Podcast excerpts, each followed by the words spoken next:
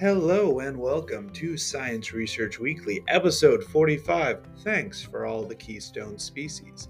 Get ready for nanoscale protein traps, enigmatic amoeba, keystone microbes, logarithmic regression in R, and project funding from the National Heart, Lung, and Blood Institute. This episode covers material from November 17th to no- November 22nd, rounding out the week early to observe Thanksgiving.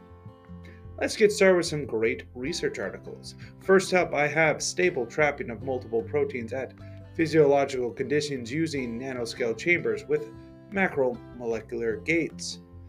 Analyzing proteins from conditions such as Alzheimer's or Parkinson's is difficult in living patients.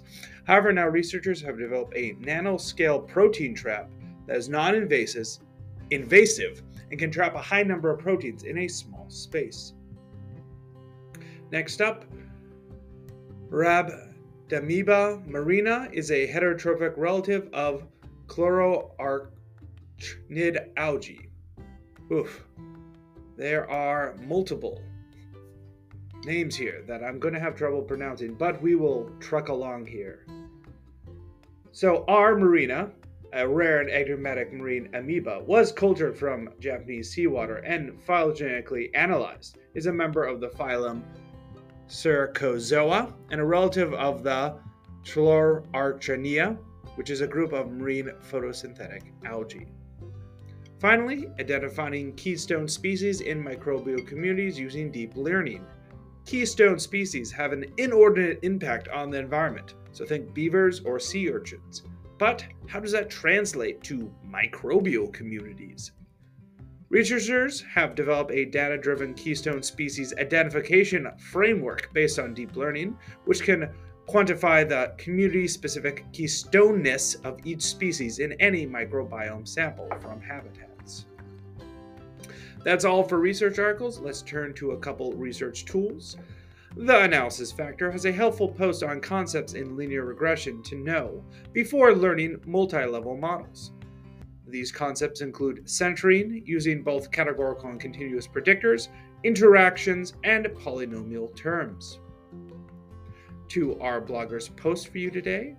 On Steve's data tips and tricks, there is logarith- logarithmic regression in R, a step by step guide with prediction intervals. And then on Appsilon, there is R Lubridate, how to effectively work with dates and times in R. Speaking of R, there are three new CRAN packages to cram in before your turkey day. There is semi-dist, measure distant measure dependence between categorical and continuous variables.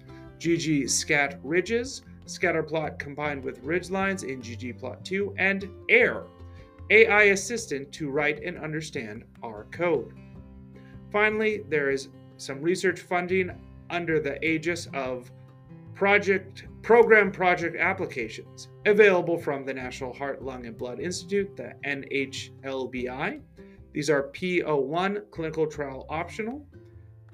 Proposed programs may address scientific areas relevant to the NHLBI mission, including the biology and diseases of the heart, blood vessels, lung, and blood, blood resources, and sleep disorders. Keystone Heavy, Keystone Light, thanks for joining me for Science Research Weekly. Science on, and have a happy Thanksgiving.